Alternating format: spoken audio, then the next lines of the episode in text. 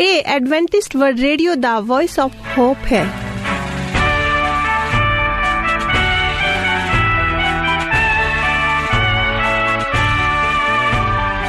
ਜੀਵਨ Jyoti Punjabi radio programme ਸੁਣ ਰਹੇ ਮੇਰੇ ਸਾਰੇ ਭੈਣ ਭਰਾਵਾਂ ਅਤੇ ਬੱਚਿਆਂ ਨੂੰ ਮੇਰਾ, ਯਾਨੀ ਜਸਵੀਨਾ ਮਲ ਦਾ ਪਿਆਰ ਭਰਿਆ ਸਲਾਮ। ਮੈਂ ਜਸਵੀਨਾ ਮਲ। ਪ੍ਰੋਗਰਾਮ ਸੁਣ ਰਹੇ ਸਾਰੇ ਭੈਣ ਭਰਾਵਾਂ ਅਤੇ ਬੱਚਿਆਂ ਦਾ ਦਿਲ ਤੋਂ ਸਵਾਗਤ ਕਰਦੀ ਹਾਂ। ਇਹ ਤੁਹਾਡਾ ਆਪਣਾ ਪ੍ਰੋਗਰਾਮ ਹੈ ਅਤੇ ਇਹ ਤੁਹਾਡੇ ਲਈ ਹੀ ਤਿਆਰ ਕੀਤਾ ਜਾਂਦਾ ਹੈ। ਇਸ ਅੱਧੇ ਘੰਟੇ ਦੇ ਪ੍ਰੋਗਰਾਮ ਵਿੱਚ ਤੁਸੀਂ ਨੈਤਿਕ ਕਹਾਣੀਆਂ, ਸਿਹਤ ਸੰਦੇਸ਼, ਬਾਈਬਲ ਸੰਦੇਸ਼ ਅਤੇ ਧਾਰਮਿਕ ਗੀਤ ਸੁਣਦੇ ਹੋ। ਆਓ ਇਸ ਪ੍ਰੋਗਰਾਮ ਦੀ ਸ਼ੁਰੂਆਤ ਪਰਮੇਸ਼ਰ ਦੀ ਮਹਿਮਾ ਕਰਦੇ ਹੋਏ ਇਸ ਗੀਤ ਨਾਲ ਕਰਦੇ ਹਾਂ।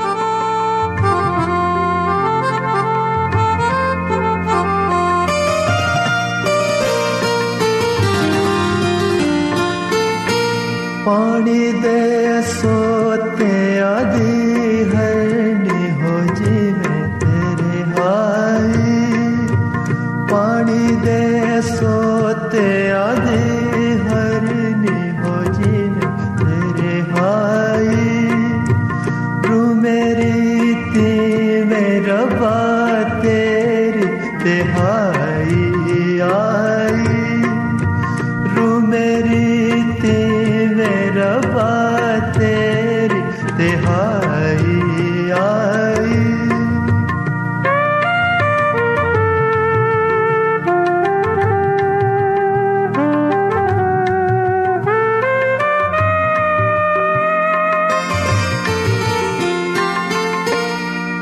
मेरी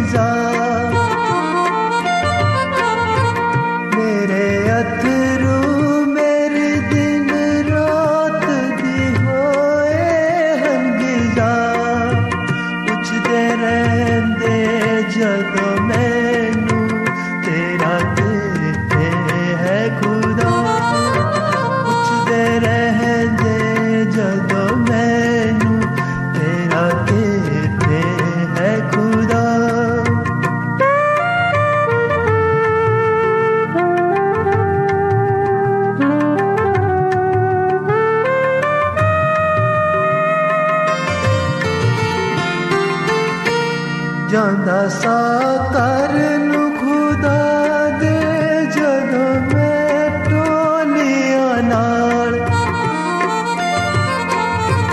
ਜਾਂਦਾ ਸਾ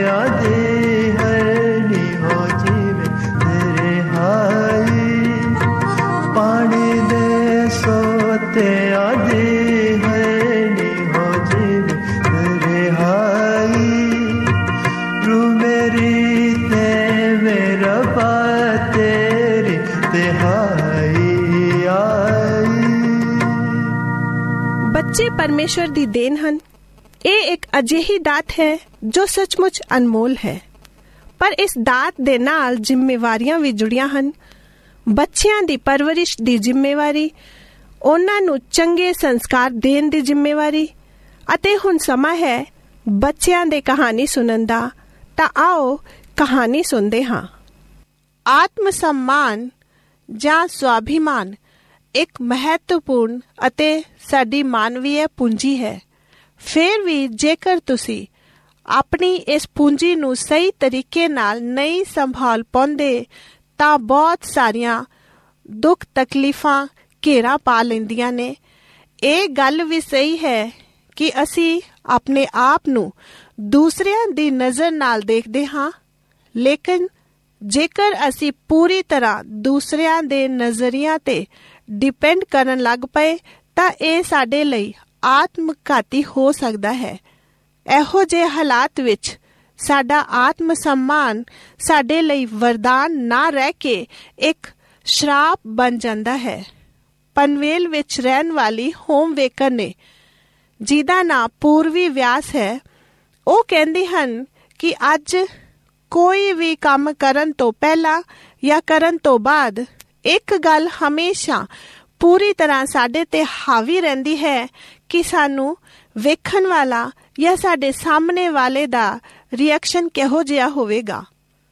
ਹਰ ਥਾਂ ਤੇ ਆਪਣੇ ਆਪ ਦੀ ਬਜਾਏ ਦੂਸਰਿਆਂ ਦੀ ਖੁਸ਼ੀ ਦੇ ਬਾਰੇ ਸੋਚਿਆ ਜਾਂਦਾ ਹੈ। ਇਹ ਹੀ ਸੋਚਿਆ ਜਾਂਦਾ ਹੈ ਕਿ ਅਸੀਂ ਕਿੱਦਾਂ ਦੂਸਰਿਆਂ ਨੂੰ ਪ੍ਰਭਾਵਿਤ ਕਰੀਏ ਜਾਂ ਕਿੱਦਾਂ ਦੂਸਰਿਆਂ ਨੂੰ ਆਕਰਸ਼ਿਤ ਕਰੀਏ। ਆਪਣੇ ਵੱਲ ਕਰੀਏ, ਅਸਲ ਵਿੱਚ ਆਪਣੇ ਹੀ ਗੁਣਾ ਦੀ ਮਾਰਕੀਟਿੰਗ ਦਾ ਇਹ ਚਸਕਾ ਅੱਛਾ ਖਾਸਾ ਪਰੇਸ਼ਾਨ ਵੀ ਕਰਨ ਲੱਗ ਪੈਂਦਾ ਹੈ। ਉਹ ਕਾਰਨ ਜਿਹਦੇ ਸੈਲਫ ਸਟੀਮ ਨੂੰ ਘੱਟ ਜਾਂ ਜ਼ਿਆਦਾ ਕਰਦੇ ਹਨ, ਉਹ ਹਨ, ਜੇਕਰ ਤੁਸੀਂ ਆਪਣੀ ਰੇਟਿੰਗ ਦੂਸਰੇ ਦੇ ਨਜ਼ਰੀਏ ਦੇ ਨਾਲ ਕਰਦੇ ਹੋ, ਤਾਂ ਕੁਝ ਗੱਲਾਂ ਨੇ ਜੋ ਸਾਨੂੰ ਬਿਮਾਰ ਕਰ ਸਕਦੀਆਂ ਹਨ। ਪਹਿਲਾ, ਕੀ ਤੁਹਾਡਾ ਆਤਮ ਸਨਮਾਨ ਤੁਹਾਡੇ ਬੌਸ ਜਾਂ ਟੀਚਰ ਦੇ ਐਪਰੀਸ਼ੀਏਟ ਨਾਲ ਵਾਧਾ ਹੈ? ਦੂਸਰਾ, ਕੀ ਮੈਂ ਆਪਣੇ ਲਕਸ਼ ਨੂੰ ਹਾਸਲ ਕਰ ਸਕਦਾ ਹਾਂ? ਤੀਸਰਾ, ਮੈਂ ਬਹੁਤ ਅੱਛਾ ਹਾਂ। ਇਹ ਮੇਰੇ ਦੋਸਤ ਜਾਂ ਮੇਰੇ ਨਾਲ ਦੇ ਸਾਰੇ ਸਮਝਦੇ ਹਨ। ਚੌਥਾ, ਕੀ ਮੈਂ ਦੂਸਰਿਆਂ ਨੂੰ ਖੁਸ਼ ਕਰ ਪਾਉਣਾ ਹਾਂ? ਇਹੋ ਜਿਹੇ ਹਾਲਾਤ ਵਿੱਚ ਲੋਕ ਫਸ ਜਾਂਦੇ ਨੇ ਔਰ ਇਹੋ ਜੀਆਂ ਉਲਝਣਾਂ ਵਿੱਚੋਂ ਕਈ ਵਾਰੀ ਜਿੱਤ ਤੇ ਕਈ ਵਾਰੀ ਹਾਰ ਮਹਿਸੂਸ ਕਰਦੇ ਨੇ। ਇਹਦਾ ਉਹ ਆਪਣੇ ਆਤਮ ਸਨਮਾਨ ਦੇ ਨਾਲ ਖਿਲਵਾੜ ਕਰਦੇ ਨੇ ਔਰ ਨਿਰਾਸ਼ ਹੋ ਕੇ ਕਈ ਤਰ੍ਹਾਂ ਦੀ ਬਿਮਾਰੀਆਂ ਗਲ ਵਿੱਚ ਪਾ ਲੈਂਦੇ ਹਨ। ਸਾਈਕੋਲੋਜਿਸਟ ਡਾਕਟਰ ਸਵਾਤੀ ਖਾਨੋਲਕਰ ਕਹਿੰਦੇ ਨੇ ਕਿ ਮੈਂ ਪਿਛਲੇ 7 ਸਾਲਾਂ ਤੋਂ ਰੇਸ਼ਨਲ ਇਮੋਟਿਵ ਬਿਹੇਵੀਅਰ ਤੇ ਕੰਮ ਕਰ ਰਹੀ ਹਾਂ। ਹਰ ਸਾਲ ਨਈ ਤਰੀਕੇ ਦੇ ਕੰਡੀਸ਼ਨਸ ਨਾਲ ਲੋਕਾਂ ਨੂੰ ਸੰਚਾਲਿਤ ਹੁੰਦਾ ਵੇਖ ਰਹੀ ਹਾਂ। ਆ ਕਰਕੇ ਤੋ ਬੁਰੇ ਹੋ ਜਾਓਗੇ ਜਾਂ ਅੱਛੇ ਹੋ ਜਾਓਗੇ, ਇਹੋ ਜੀਆਂ ਗੱਲਾਂ ਬਚਪਨ ਤੇ ਹੀ ਸਾਡੇ ਸਮਾਜ ਜਾਂ ਸਾਡੇ ਲੋਕ ਸਾਡੇ ਦਿਮਾਗ ਵਿੱਚ ਪਾਉਂਦੇ ਹਨ ਕਿ ਜੇ ਤੁਸੀਂ ਐਦਾਂ ਕਰੋਗੇ ਤੇ ਐਦਾਂ ਹੋ ਜਾਓਗੇ, ਜੇ ਚੰਗੀ, ਚੰਗਾ ਕਰੋਗੇ ਤੇ ਐਦਾਂ ਹੋ ਜਾਓਗੇ। ਇਹ ਛੋਟੀਆਂ-ਛੋਟੀਆਂ ਗੱਲਾਂ ਸ਼ੁਰੂ ਤੋਂ ਹੀ ਸਾਡੇ ਦਿਮਾਗ ਵਿੱਚ ਪਾਈਆਂ ਜਾਂਦੀਆਂ ਹਨ। ਫਿਰ ਵੀ ਜੇਕਰ ਕੋਈ ਆਪਣੇ ਆਪ ਦਾ ਮੁੱਲਿਆਂਕਨ ਹਮੇਸ਼ਾ ਦੂਸਰਿਆਂ ਦੇ ਹਿਸਾਬ ਨਾਲ ਕਰੇਗਾ ਤਾਂ ਉਹਦੇ ਹੌਸਲਾ ਆਤਮ ਸਨਮਾਨ ਡਿੱਗ ਪਵੇਗਾ।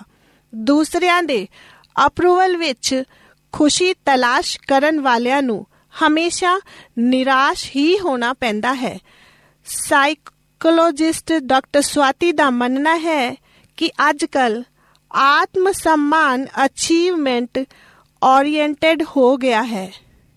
ਅੱਜਕੱਲ ਇਹ ਗੱਲਾਂ ਮਾਇਨੇ ਰੱਖਦੀਆਂ ਹਨ ਕਿ ਕੌਣ ਕਿੰਨਾ ਅਚੀਵ ਕਰਦਾ ਹੈ ਕਿਹਦੇ ਕੋਲ ਕਿੰਨਾ ਪੈਸਾ ਹੈ ਆਦਿ ਜੇਕਰ ਕਿਸੇ ਦਾ ਕੋਈ ਕੰਮ ਨਹੀਂ ਹੋਇਆ ਜਿੱਦਾਂ ਰਿਲੇਸ਼ਨਸ਼ਿਪ ਵਿੱਚ ਫੇਲ ਹੋ ਗਿਆ ਜਾਂ ਕਿਸੇ ਐਗਜ਼ਾਮ ਵਿੱਚ ਫੇਲ ਹੋ ਗਿਆ ਤਾਂ ਸੈਲਫ ਸਟੀਮ ਤੁਰੰਤ ਹੀ ਪ੍ਰਭਾਵਿਤ ਹੋ ਜਾਂਦਾ ਹੈ ਕਿਉਂਕਿ ਦੂਸਰਿਆਂ ਦੀ ਜ਼ਿਆਦਾ ਫਿਕਰ ਰਹਿੰਦੀ ਹੈ ਕਿ ਲੋਕ ਮੇਰੇ ਬਾਰੇ ਕੀ ਸੋਚਣਗੇ। ਪਰੰਤੂ ਸਾਨੂੰ ਇਹ ਸਾਰੀਆਂ ਗੱਲਾਂ ਨਾਲੋਂ ਉੱਪਰ ਉੱਠ ਕੇ ਆਪਣਾ ਨਾਤਾ, ਆਪਣੇ ਸਰਵ ਸ਼ਕਤੀਮਾਨ ਪਰਮੇਸ਼ਵਰ ਨਾਲ, ਉਸ ਰੱਬ ਨਾਲ ਜੋੜਨਾ ਚਾਹੀਦਾ ਹੈ, ਜੋ ਸਾਨੂੰ ਹਮੇਸ਼ਾ ਉਚਾਈਆਂ ਵੱਲ ਲੈ ਕੇ ਜਾਵੇਗਾ ਔਰ ਕਦੀ ਵੀ ਡਿੱਗਣ ਨਹੀਂ ਦੇਵੇਗਾ। ਪਰਮੇਸ਼ਵਰ ਤੁਹਾਨੂੰ ਆਸ਼ੀਸ਼ ਦੇਵੇ। ਇਹ ਤੁਸੀਂ ਐਡਵੈਂਟਿਸਟ ਵਰਲਡ ਰੇਡੀਓ ਦਾ ਪੰਜਾਬੀ ਪ੍ਰਸਾਰਣ ਸੁਣ ਰਹੇ ਹੋ। ਸਾਡਾ ਪਤਾ ਹੈ, Jeevan Jyoti Punjabi radio program, Adventist World Radio, post box 17 Salisbury Park, Pune 411001 Maharashtra, India. आ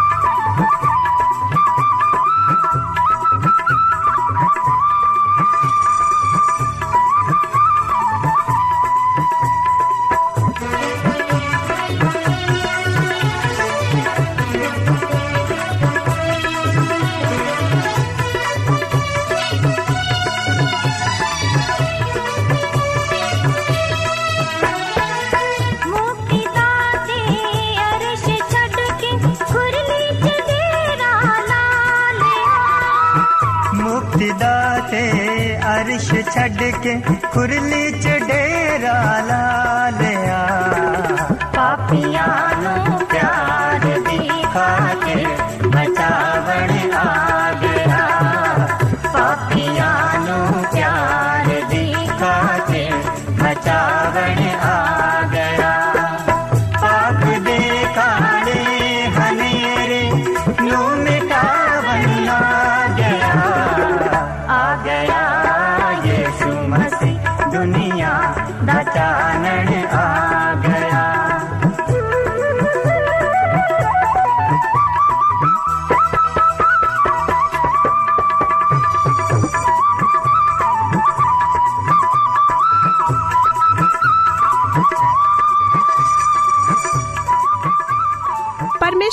ਵਚਨ ਵਿੱਚ ਲਿਖਿਆ ਹੈ ਧਨ ਹੈ ਉਹ ਮਨੁੱਖ ਜਿਸ ਨੂੰ ਬੁੱਧ ਮਿਲ ਗਈ ਹੈ ਅਤੇ ਜਿਸ ਨੇ ਸਮਝ ਨੂੰ ਪ੍ਰਾਪਤ ਕਰ ਲਿਆ ਹੈ ਅਸੀਂ ਸਾਰੇ ਜਾਣਦੇ ਹਾਂ ਕਿ ਬੁੱਧ ਅਤੇ ਸਮਝ ਦੇ ਨਾਲ ਹੀ ਅਸੀਂ ਹਰ ਪਰੇਸ਼ਾਨੀ ਹਰ ਮੁਸੀਬਤ ਹਰ ਦੁੱਖ ਅਤੇ ਹਰ ਬਿਮਾਰੀ ਦਾ ਸਾਹਮਣਾ ਕਰ ਸਕਦੇ ਹਾਂ ਬੁੱਧ ਅਤੇ ਸਮਝ ਸਾਨੂੰ ਪਰਮੇਸ਼ਰ ਦੇ ਵਚਨ ਰਾਹੀਂ ਹੀ ਪ੍ਰਾਪਤ ਹੁੰਦੀ ਹੈ ਤਾਂ ਆਓ ਅੱਜ ਦਾ ਸੰਦੇਸ਼ ਅਸੀਂ ਆਪਣੇ ਰੇਡੀਓ ਪਾਸਟਰ ਪਾਸਟਰ ਵਿਲੀਅਮ ਮਲ ਰਾਹੀਂ ਸੁਣਦੇ ਹਾਂ।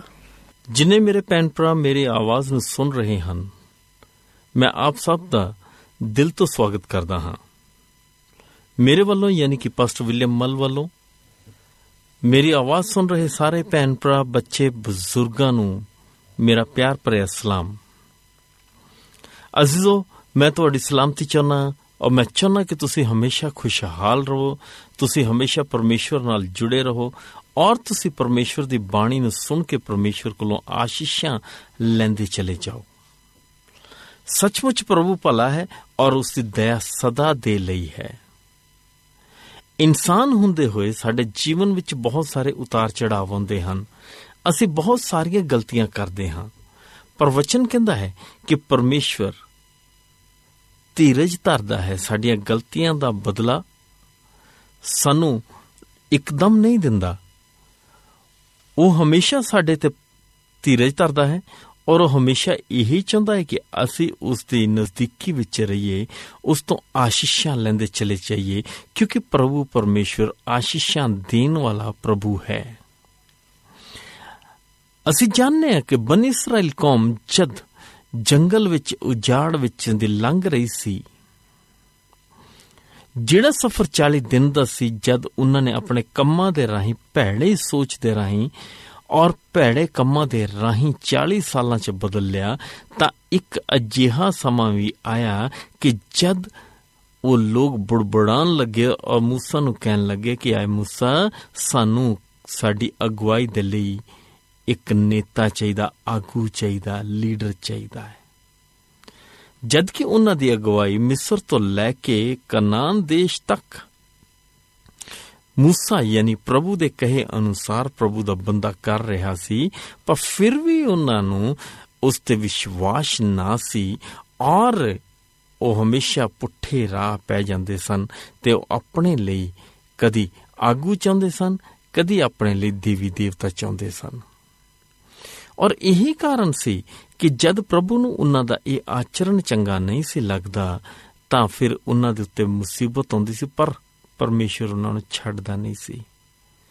ਪਰਮੇਸ਼ਰ ਮੁੜ ਉਹਨਾਂ ਤੇ ਦਇਆ ਕਰਦਾ, ਇੱਕ ਵਾਰ ਫਿਰ ਉਹਨਾਂ ਤੇ ਆਪਣਾ ਅਨੁਗ੍ਰਹਿ ਕਰਦਾ, ਉਹਨਾਂ ਨੂੰ ਬਹਾਲ ਕਰਦਾ, ਮੌਕਾ ਦਿੰਦਾ ਕਿ ਉਹ ਪਰਮੇਸ਼ਵਰ ਵੱਲ ਮੁੜ ਆਉਣ। ਅੱਜ ਇਸ ਸੰਸਾਰ ਦੇ ਵਿੱਚ ਰਹਿੰਦੇ ਹੋਏ ਅਕਸਰ ਅਸੀਂ ਦੂਸਰਿਆਂ ਵੱਲ ਵੇਖਦੇ ਹਾਂ। ਦੂਸਰੇ ਨੂੰ ਆਪਣਾ ਆਦਰਸ਼ ਮੰਨ ਲੈਂਦੇ ਹਾਂ।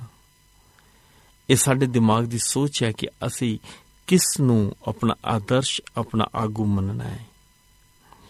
ਬਾਈਬਲ ਦੇ ਵਿੱਚ ਬਹੁਤ ਪਿਆਰਾ ਸ਼ਬਦ ਦਿੱਤੇ ਗਏ ਹਨ ਉਸ ਸਮੇਂ ਦੇ ਆਗੂਆਂ ਦੇ ਬਾਰੇ 'ਚ। ਉਹਨਾਂ ਦੇ ਚਰਿੱਤਰ ਦੇ ਬਾਰੇ 'ਚ ਦੱਸਿਆ ਹੈ। ਔਰ ਜਦ ਅਸੀਂ ਉਹਨਾਂ ਦੇ ਬਾਰੇ 'ਚ ਪੜ੍ਹਦੇ ਹਾਂ ਔਰ ਸਿੱਖਦੇ ਹਾਂ ਤੇ ਅਸੀਂ ਵੇਖਣਾ ਹੈ ਕਿ ਅਸੀਂ ਕਿਹੋ ਜਿਹੇ ਆਗੂ ਚੁਣਦੇ ਹਾਂ। ਕਿਉਂਕਿ ਅਕਲ, ਬੁੱਧ, ਗਿਆਨ ਸਭ ਪ੍ਰਭੂ ਦੀ ਦੇਣ ਹੈ। ਉਸ ਦੀ ਇੱਛਾ ਦੇ ਵਿਰੁੱਧ ਅਸੀਂ ਕੁਝ ਨਹੀਂ ਕਰ ਸਕਦੇ, ਉਸ ਤੋਂ ਅਲੱਗ ਹੋ ਕੇ ਅਸੀਂ ਕੁਝ ਵੀ ਹਾਸਲ ਨਹੀਂ ਕਰ ਸਕਦੇ। ਬਾਈਬਲ 'ਚ ਜ਼ਿਕਰ ਹੈ, ਹੈਰੋਦਿਸ ਬਾਦਸ਼ਾਹ ਦਾ ਰਾਜਾ। ਜੋ ਕਿ ਆਪਣੇ ਸਮੇਂ ਦਾ ਬਹੁਤ ਹੀ ਮਸ਼ਹੂਰ ਬਾਦਸ਼ਾਹ ਸੀ, ਇੱਕ ਰਾਜਾ ਸੀ। ਪਰ ਉਹ ਆਪਣੇ ਆਪ ਨੂੰ ਬਹੁਤ ਗਿਆਨੀ, ਬਹੁਤ ਵਿਦਵਾਨ ਸਮਝਦਾ ਸੀ, ਪਰ ਉਸ ਦੀ ਕਮਜ਼ੋਰੀ ਸੀ ਕਿ ਉਹ ਅਕਸਰ ਭਟਕ ਜਾਂਦਾ ਸੀ। ਔਰ ਜਿਵੇਂ ਲੋਕ ਕਹਿੰਦੇ ਸਨ, ਜਿਵੇਂ ਉਹਨੂੰ ਕੋਈ ਕਹਿੰਦਾ ਸੀ, ਉਸੇ ਹਿਸਾਬ ਨਾਲ ਉਹ ਤੁਰ ਪੈਂਦਾ ਸੀ। ਆਪਣਾ ਕੰਮਕਾਜ ਕਰਨ ਲੱਗ ਪੈਂਦਾ ਸੀ। ਇੱਥੇ ਦੱਸਿਆ ਗਿਆ ਹੈ ਕਿ ਪ੍ਰਭੂ ਦਾ ਇੱਕ ਦਾਸ, ਪ੍ਰਭੂ ਦਾ ਬੰਦਾ ਯਹੂਨਾ ਉਸ ਦੇ ਰਾਜਪਾਟ ਵਿੱਚ ਸੀ, ਜੋ ਅਕਸਰ ਉਸ ਨੂੰ ਉਸ ਦੀਆਂ ਗਲਤੀਆਂ ਦਾ ਅਹਿਸਾਸ ਦਿਲਾਉਂਦਾ ਸੀ ਔਰ ਗਲਤ ਕੰਮਾਂ ਤੋਂ ਰੋਕਦਾ ਸੀ। ਪਰ ਇੱਥੇ ਜਦੋਂ ਅਸੀਂ ਪੜ੍ਹਦੇ ਹਾਂ ਤੇ ਇੱਥੇ ਜ਼ਿਕਰ ਹੈ ਕਿ ਹੈਰੋਦੀਸ ਬਾਦਸ਼ਾਹ ਨੇ ਆਪਣੇ ਭਰਾ ਫਿਲਪਸ ਦੀ ਪਤਨੀ ਹੈਰੋਦੀਆ ਨੂੰ ਆਪਣੀ ਪਤਨੀ ਬਣਾ ਲਿਆ ਯਾਨੀ ਤੱਕੇ ਦੇ ਨਾਲ ਉਸਨੇ ਉਸ ਤੇ ਕਬਜ਼ਾ ਕਰ ਲਿਆ ਕਿਉਂਕਿ ਹੈਰੋਦੀਆਸ ਯਹੂਨਾ ਨੂੰ ਪਸੰਦ ਨਹੀਂ ਸੀ ਕਰਦੀ ਔਰ ਬਾਦਸ਼ਾਹ ਉੱਤੇ ਮੋਹਿਤ ਸੀ ਉਸਨੇ ਯਹੂਨਾ ਨੂੰ ਫੜਵਾ ਲਿਆ ਔਰ ਕੈਦਖਾਨੇ ਵਿੱਚ ਸੁੱਟ ਦਿੱਤਾ। ਫਿਰ ਵਕਤ ਆਇਆ ਕਿ ਉਸਨੇ ਹੈਰੋਦੇਸ ਨੂੰ ਕਿਹਾ ਕਿ ਮੈਂ ਇਸ ਦਾ ਸਿਰ ਦੇਖਣਾ ਚਾਹੁੰਦੀ ਹਾਂ। ਤਾਂ ਹੈਰੋਦੇਸ ਜੇਲ੍ਹ ਖਾਨੇ ਵਿੱਚ ਗਿਆ, ਕੈਦਖਾਨੇ 'ਚ ਗਿਆ ਉਸ ਦਾ ਸਿਰ ਕਲਮ ਕਰਕੇ ਉਸ ਨੂੰ ਥਾਲ ਵਿੱਚ ਰੱਖ ਕੇ ਉਸਨੇ ਉਸ ਦੇ ਸਾਹਮਣੇ ਪੇਸ਼ ਕਰ ਦਿੱਤਾ। ਔਰ ਉਸ ਦਾ ਕਾਰਨ ਕੀ ਸੀ ਕਿ ਉਹ ਵੀ ਉਸ ਤੋਂ ਨਾਰਾਜ਼ ਸੀ ਕਿਉਂਕਿ ਉਸਨੇ ਕਹਿ ਦਿੱਤਾ ਸੀ ਪਰਮੇਸ਼ਵਰ ਦਾ ਫਰਮਾਨ ਉਸ ਤੱਕ ਪਹੁੰਚਾ ਦਿੱਤਾ ਸੀ ਔਰ ਉਸਨੇ ਕਿਹਾ ਸੀ ਕਿ ਤੂੰ ਆਪਣੇ ਭਰਾ ਦੀ ਪਤਨੀ ਨੂੰ ਰੱਖ ਰਿਹਾ ਹੈ ਇਹ ਤੇਰੇ ਲਈ ਉਚਿਤ ਨਹੀਂ ਹੈ ਚੰਗਾ ਨਹੀਂ ਹੈ ਦੋਨੋਂ ਉਸ ਤੋਂ ਕ੍ਰੋਧਿਤ ਸਨ ਕਿਉਂਕਿ ਉਹਨਾਂ ਦੇ ਕੰਮ ਕਿਨੋਨੇ ਸਨ ਔਰ ਉਹ ਉਸ ਤੋਂ ਉਹਨਾਂ ਨੂੰ ਆਗਾਹ ਕਰਦਾ ਰਹਿੰਦਾ ਸੀ ਅੱਜ ਸਮਾਜ ਦੇ ਵਿੱਚ ਅਸੀਂ ਰਹਿ ਰਹੇ ਹਾਂ, ਅਸੀਂ ਸਭ ਪਰਮੇਸ਼ਰ ਨੂੰ ਮੰਨਣ ਵਾਲੇ ਲੋਕ ਹਾਂ। ਅਸੀਂ ਜਾਣਦੇ ਹਾਂ ਕਿ ਕੋਈ ਵੀ ਇਨਸਾਨ ਜੋ ਪ੍ਰਭੂ ਦੀ ਇੱਛਾ ਦੇ ਵਿਰੁੱਧ ਚੱਲਦਾ ਹੈ, ਉਹ ਪਾਪ ਕਰਦਾ ਹੈ। ਦੇਸ਼ ਦਾ ਕਾਨੂੰਨ ਵੀ ਕਹਿੰਦਾ, ਚੋਰੀ ਕਰਨਾ ਪਾਪ ਹੈ, ਖੂਨ ਕਰਨਾ ਪਾਪ ਹੈ ਜ਼ਨਾਕਾਰੀ ਪਾਪ ਹੈ। ਪ੍ਰਭੂ ਦਾ ਵਚਨ ਵੀ ਇਹੀ ਕਹਿੰਦਾ ਕਿ ਤੁਸੀਂ ਕਿਸੇ ਚੀਜ਼ ਦਾ ਲਾਲਚ ਨਾ ਕਰੋ, ਕਿਸੇ ਦੀ ਦੌਲਤ ਦਾ ਲਾਲਚ ਨਾ ਕਰੋ, ਕਿਸੇ ਦੀ ਜ਼ਮੀਨ ਦਾ ਲਾਲਚ ਨਾ ਕਰੋ, ਕਿਸੇ ਦੀ ਔਰਤ ਦਾ ਲਾਲਚ ਨਾ ਕਰੋ, ਕਿਸੇ ਵੀ ਤਰ੍ਹਾਂ ਦੀ ਕਿਸੇ ਚੀਜ਼ ਦਾ ਲਾਲਚ ਨਾ ਕਰੋ। ਪਰ ਜੇਕਰ ਅਸੀਂ ਇਨ੍ਹਾਂ ਕੰਮਾਂ ਦੇ ਵਿੱਚ ਲਿਪਤਾਂ ਤਾਂ ਅਸੀਂ ਪਾਪ ਕਰਦੇ ਹਾਂ, ਜਿਸ ਨੂੰ ਪ੍ਰਭੂ ਪਸੰਦ ਨਹੀਂ ਕਰਦਾ। ਮੇਰੇ ਭੈਣੋ ਭਰਾਓ ਜਦੋਂ ਵੀ ਪ੍ਰਭੂ ਦੇ ਲੋਕਾਂ ਤੇ ਵਿਪਤਾ ਆਈ ਪਰੇਸ਼ਾਨੀ ਆਈ ਤਾਂ ਅਸੀਂ ਦੇਖਦੇ ਹਾਂ ਵਚਨ ਸਪਸ਼ਟ ਕਹਿੰਦਾ ਹੈ ਕਿ ਉਸ ਸਮੇਂ ਆਈ ਕਿ ਜਦ ਪ੍ਰਭੂ ਦੇ ਲੋਕ ਪ੍ਰਭੂ ਤੋਂ ਬੇਮੁਖ ਹੋ ਜਾਂਦੇ ਸਨ ਪ੍ਰਭੂ ਤੋਂ ਦੂਰ ਹੋ ਜਾਂਦੇ ਸਨ ਅਤੇ ਪ੍ਰਭੂ ਦੀਆਂ ਵਿਧੀਆਂ ਤੇ ਚੱਲਣ ਤੋਂ ਇਨਕਾਰ ਕਰਦੇ ਸਨ ਯਾਦ ਕਰੋ ਉਹ ਵਾਕਿਆ ਜਿਹੜਾ ਬਾਈਬਲ 'ਚ ਦਿੱਤਾ ਗਿਆ ਹੈ ਕਿ موسی ਪ੍ਰਭੂ ਦੇ ਕੋਲ ਪਹਾੜ ਤੇ ਚਲਾ ਗਿਆ ਪਰਮੇਸ਼ਰ ਉਸ ਨੂੰ ਵਿਧੀਆਂ ਦੇ ਰਿਹਾ ਹੈ ਕਿ ਜਿਨ੍ਹਾਂ ਦੇ ਅਨੁਸਾਰ ਉਹਨਾਂ ਨੇ ਆਪਣਾ ਜੀਵਨ ਗੁਜ਼ਾਰਨਾ ਹੈ ਪ੍ਰਭੂ ਨੇ ਉਹ ਗੱਲਾਂ ਦੱਸੀਆਂ ਕਿ ਜਿਨ੍ਹਾਂ ਤੋਂ ਪ੍ਰਭੂ ਖੁਸ਼ ਹੈ ਪਰ ਜਦ موسی ਥੱਲੇ ਆਇਆ ਤੇ ਵੇਖਦਾ ਹੈ ਕਿ ਲੋਕ ਆਪਣੇ ਲਈ ਆਪਣੇ ਤਰੀਕੇ ਦੇ ਨਾਲ ਦੇਵੀ ਦੇਵਤੇ ਬਣਾ ਚੁੱਕੇ ਸਨ ਆਪਣੇ ਲਈ ਉਹ ਆਗੂ ਚੁਣ ਚੁੱਕੇ ਸਨ? ਔਰ ਗੁਲਾਮੀ ਦੀ ਦਸ਼ਾ ਦੇ ਵਿੱਚ ਜਿਹੜੇ ਕੰਮਾਂ ਦੇ ਵਿੱਚ ਲਿਪਤ ਸਨ ਖਾਣ ਪੀ ਅਤੇ ਭੈੜੇ ਕੰਮਾਂ ਭੈੜੇ ਆਚਰਣ ਦੇ ਵਿੱਚ, ਉਸ ਦੇ ਵਿੱਚੋਂ ਇੱਕ ਵਾਰੀ ਫਿਰ ਲਿਪਤ ਹੋ ਚੁੱਕੇ ਸਨ। ਮੂਸਾ ਨੂੰ ਬਹੁਤ ਕ੍ਰੋਧ ਆਇਆ, ਮੂਸਾ ਨੂੰ ਬਹੁਤ ਦੁੱਖ ਲੱਗਾ। ਔਰ ਉਸ ਸਮੇਂ ਪ੍ਰਭੂ ਨੂੰ ਵੀ ਉਹਨਾਂ ਤੇ ਗੁੱਸਾ ਆਇਆ। ਪ੍ਰਭੂ ਦਾ ਕ੍ਰੋਧ ਭੜਕਿਆ ਔਰ ਪ੍ਰਭੂ ਨੇ ਜੰਗਲ ਦੇ ਵਿੱਚ, ਜਾੜ ਦੇ ਵਿੱਚ ਜ਼ਹਿਰੀਲੇ ਸੱਪ ਭੇਜ ਦਿੱਤੇ, ਜੋ ਜਿਸ ਨੂੰ ਵੀ ਡਸਦੇ ਸਨ, ਉਹ ਮੌਤ ਦੇ ਹਵਾਲੇ ਹੋ ਜਾਂਦਾ ਸੀ, ਮਰ ਜਾਂਦਾ ਸੀ। ਲੋਕਾਂ ਦੇ ਵਿੱਚ ਹਾਹਾਕਾਰ ਮਚ ਗਈ। ਉਹਨਾਂ ਦੇ ਬਣਾਏ ਹੋਏ ਦੇਵੀ ਦੇਵਤੇ ਅਸੂਲ ਉਹਨਾਂ ਨੂੰ ਬਚਾ ਨਹੀਂ ਸਕੇ। ਇਹ ਉਹਨਾਂ ਦਾ ਚੁਣਾਵ ਸੀ। ਉਹਨਾਂ ਨੇ ਜਿਹੜਾ ਚੁਣਾਵ ਕੀਤਾ ਸੀ, ਜਿਹੜੇ ਆਗੂ ਚੁਣੇ ਸਨ, ਉਹ ਅਜਿਹੇ ਸਨ ਕਿ ਜੋ ਸੱਚਾਈ ਤੋਂ ਦੂਰ ਅਤੇ ਸੱਚਾਈ ਨੂੰ ਵੇਖ ਨਹੀਂ ਸਕਦੇ ਸਨ, ਉਹ ਅੰਨੇ ਆਗੂ ਸਨ। ਇਹੀ ਕਾਰਨ ਹੁਣ ਉਹ ਸਭ ਵਿਪਤਾ ਦੇ ਸ਼ਿਕਾਰ ਹੋ ਗਏ ਔਰ ਬਹੁਤ ਮੌਤਾਂ ਹੋਣ ਲੱਗ ਪਈਆਂ ਕਬੀਲੇ ਦੇ ਵਿੱਚ ਹਾਹਾਕਾਰ ਮਚ ਗਿਆ ਪੂਰੇ ਘਰਾਨੇ 'ਚ ਪੂਰਾ ਇਸਰਾਇਲ ਕੌਮ ਤੜਫ ਉੱਠੀ ਫਿਰ موسی ਨੂੰ ਕਹਿਣ ਲੱਗੀ ਕਿ ਐ موسی ਕੁਝ ਕਰ ਪ੍ਰਭੂ ਨੂੰ ਪੁਕਾਰ ਤਾਂ ਕਿ ਪ੍ਰਭੂ ਸਾਡੇ ਤੇ ਰਹਿਮ ਕਰੇ ਔਰ ਅਸੀਂ ਬਚ ਜਾਈਏ ਮੇਰੇ ਭੈਣੋ ਪ੍ਰਭੂ موسی ਨੇ ਪ੍ਰਭੂ ਨੂੰ ਪੁਕਾਰਿਆ ਪ੍ਰਭੂ ਦੀ ਦੁਹਾਈ ਦਿੱਤੀ ਔਰ ਪ੍ਰਭੂ ਨੇ ਉਹਨਾਂ ਤੇ ਰਹਿਮ ਕੀਤਾ ਪ੍ਰਭੂ موسی ਨੂੰ ਕਹਿਣ ਲੱਗਾ ਕਿ موسی ਤੇਰੇ ਕਾਰਨ ਅੱਜ ਮੈਂ ਇਹਨਾਂ ਨੂੰ ਬਖਸ਼ ਰਿਹਾ ਹਾਂ ਤੂੰ ਇੱਕ ਪਿੱਤਲ ਦਾ ਸੱਪ ਬਣਾ ਔਰ ਉੱਚਾ ਲੱਕੜੀ ਦੇ ਉੱਤੇ ਟੰਗ ਦੇ ਜਿਸ ਨੂੰ ਵੀ ਸੱਪ ਡਸੇਗਾ ਔਰ ਉਸ ਦੀ ਨਿਗਾਹ ਜੋ ਸੱਪ ਤੇ ਪਏਗੀ ਤੇ ਉਹ ਬਚ ਜਾਏਗਾ ਮੇਰੇ ਭੈਣੋ ਭਰਾਓ ਠੀਕ ਉਸੇ ਤਰ੍ਹਾਂ ਹੋਇਆ ਅੱਜ ਅਸੀਂ ਫੈਸਲਾ ਕਰਨਾ ਹੈ ਕਿ ਅਸੀਂ ਕਿਹੋ ਜਿਹੇ ਆਗੂ ਦੇ ਪਿੱਛੇ ਲੱਗਣਾ ਹੈ।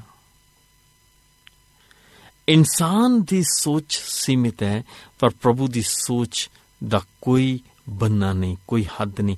ਪ੍ਰਭੂ ਦੀ ਸੋਚ ਉੱਥੋਂ ਸ਼ੁਰੂ ਹੁੰਦੀ ਹੈ ਜਿੱਥੇ ਇਨਸਾਨੀ ਗਿਆਨ ਜਾ ਕੇ ਖਤਮ ਹੋ ਜਾਂਦਾ ਹੈ।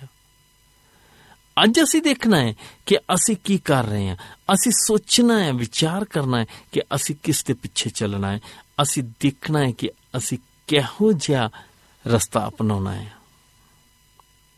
ਪ੍ਰਭੂ ਸਭਨਾਂ ਨੂੰ ਪਿਆਰ ਕਰਦਾ ਹੈ ਸਭਨਾਂ ਤੇ ਦਇਆ ਕਰਨਾ ਚਾਹੁੰਦਾ ਹੈ ਅਸੀਂ ਦੇਖ ਸਕਦੇ ਹਾਂ ਕਿ ਪ੍ਰਭੂ ਦੇ ਲੋਕ ਇਸ ਦੁਨੀਆ ਵਿੱਚ ਹਨ ਜੋ ਸਾਨੂੰ ਦੱਸਦੇ ਆ ਔਰ ਪ੍ਰਭੂ ਦਾ ਵਚਨ ਸੁਣਾਉਂਦੇ ਹਨ ਤਾਂ ਕਿ ਅਸੀਂ ਕੁਰਾਹੇ ਨਾ ਪਈਏ ਹੈਰੋਦੀਸ ਬਾਦਸ਼ਾਹ ਆਪਣੀ ਬਦਕਾਰੀ ਦੇ ਕਾਰਨ ਆਪਣੇ ਪੂਰੇ ਪਰਿਵਾਰ ਅਤੇ ਰਾਜਪਾਟ ਦੀ ਬਰਬਾਦੀ ਦਾ ਸਬਬ ਬਣਿਆ। ਅੱਜ ਅਸੀਂ ਦੇਖਣਾ ਹੈ ਕਿ ਅਸੀਂ ਕੀ ਕਰ ਰਹੇ ਹਾਂ। ਕੀ ਅਸੀਂ ਆਪਣੇ ਪਰਿਵਾਰ ਦੇ ਲਈ ਅਮਨ, ਚੈਨ, ਸ਼ਾਂਤੀ ਅਤੇ ਖੁਸ਼ਹਾਲੀ ਚਾਹੁੰਦੇ ਹਾਂ? ਕਿ ਅਸੀਂ ਚਾਹੁੰਦੇ ਕਿ ਸਾਡੇ ਬੱਚੇ ਅੱਗੇ ਵਧਣ, ਜ਼ਿੰਦਗੀ 'ਚ ਤਰੱਕੀ ਕਰਨ? ਮੇਰੇ ਅਜ਼ੋ ਪ੍ਰਭੂ ਨੇ ਅੱਜ ਵੀ ਸਾਨੂੰ ਸਮਾਂ ਦਿੱਤਾ ਆ। ਮੇਰੇ ਭੈਣੋ ਤੇ ਭਰਾਓ, ਪ੍ਰਭੂ ਦੀ ਪੁਕਾਰ ਨੂੰ ਸੁਣੋ।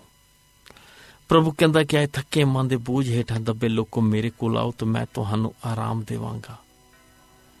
ਪ੍ਰਭੂ ਸਾਨੂੰ ਆਰਾਮ ਦੇਣਾ ਚਾਹੁੰਦਾ ਹੈ। ਪ੍ਰਭੂ ਚਾਹੁੰਦਾ ਹੈ ਕਿ ਅਸੀਂ ਉਸ ਤੋਂ ਆਸ਼ੀਸ਼ ਪ੍ਰਾਪਤ ਕਰੀਏ। ਆਈਏ, ਅਸੀਂ ਵੀ ਪ੍ਰਭੂ ਦੀ ਮਦਦ ਲਈਏ। ਪ੍ਰਭੂ ਨੂੰ ਆਪਣੇ ਜੀਵਨ 'ਚ ਜਗ੍ਹਾ ਦਈਏ ਔਰ ਅਸੀਂ ਬੁੱਧਵਾਨ ਹੋ ਸਕੀਏ ਤਾਂ ਕਿ ਅਸੀਂ ਸਹੀ ਚੁਣਾਵ ਕਰਦੇ ਹੋਏ ਪ੍ਰਭੂ ਕੋਲ ਆਸ਼ੀਸ਼ਾਂ ਲੈਂਦੇ ਚਲੇ ਜਾਈਏ। ਪ੍ਰਭੂ ਤੁਹਾਨੂੰ ਆਸ਼ੀਸ਼ ਦੇਵੇ, ਆਓ ਪ੍ਰਾਰਥਨਾ ਕਰੀਏ। ਸੱਚੇ ਜੀਵਿਤ ਮਹਾਨ ਦਇਆ ਕਰਨ ਵਾਲੇ ਪਿਤਾ ਪਰਮੇਸ਼ਵਰ, ਦਿਲ ਦੀਆਂ ਗਹਿਰਾਈਆਂ ਤੋਂ ਅਸੀਂ ਤੁਹਾਡੇ ਧੰਨਵਾਦੀ ਹਾਂ ਕਿ ਤੁਸੀਂ ਸਾਨੂੰ ਪਿਆਰ ਕਰਦੇ ਹੋ ਔਰ ਉਸ ਮਹਾਨ ਪਿਆਰ ਦੇ ਸਦਕੇ ਸਾਨੂੰ ਹੁਣ ਤੱਕ ਬਚਾਏ ਰੱਖਿਆ। ਪਿਤਾ ਪਰਮੇਸ਼ਵਰ, ਸਾਡੇ 'ਚ ਕੋਈ ਖੂਬੀ ਨਹੀਂ। ਹੈ ਅਸੀਂ ਪਾਪੀ ਗੁਨਾਹਗਾਰ ਹਾਂ। ਤੁਸੀਂ ਸਾਡੇ ਤੇ ਰਹਿਮ ਕੀਤਾ ਅਸੀਂ ਤੁਹਾਡੇ ਧੰਨਵਾਦੀ ਹਾਂ। ਬੇਨਤੀ ਕਰਦੇ ਸਾਨੂੰ ਹਮੇਸ਼ਾ ਤੁਸੀਂ ਆਪਣੇ ਪਨਾਹ 'ਚ ਰੱਖਣਾ, ਤਾਂ ਕਿ ਅਸੀਂ ਤੁਹਾਡੀ ਮਦਦ ਦੇ ਨਾਲ ਜਿਹੜਾ ਵੀ ਨਿਰਣਾ ਲੈਣੇ ਆ ਉਹ ਸਾਡੇ ਲਈ ਲਾਭਵੰਦ ਹੋਏ ਔਰ ਤੁਹਾਡੀ ਇੱਛਾ ਅਨੁਸਾਰ ਹੋਏ। ਯਿਸੂ ਮਸੀਹ ਦੇ ਨਾਮ 'ਚ ਮੰਗਦੇ ਹਾਂ।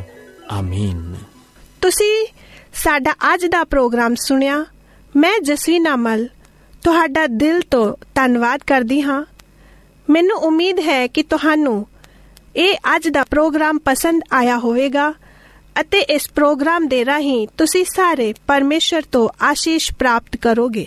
ਜੇਕਰ ਕੋਈ ਵੀ ਭੈਣ ਅਤੇ ਭਰਾ ਚਾਹੁੰਦਾ ਹੈ ਕਿ ਤੁਹਾਡੇ ਲਈ ਵਿਸ਼ੇਸ਼ ਪ੍ਰਾਰਥਨਾ ਕੀਤੀ ਜਾਵੇ ਜਾਂ ਪ੍ਰੋਗਰਾਮ ਦੇ ਬਾਰੇ ਹੋਰ ਕੋਈ ਜਾਣਕਾਰੀ ਚਾਹੁੰਦੇ ਹੋ ਜਾਂ ਕੋਈ ਵਿਸ਼ੇਸ਼ ਸੁਝਾਅ ਦੇਣਾ ਚਾਹੁੰਦੇ ਹੋ, ਤਾਂ ਤੁਸੀਂ ਇਸ ਪਤੇ ਤੇ ਲਿਖ ਸਕਦੇ ਹੋ।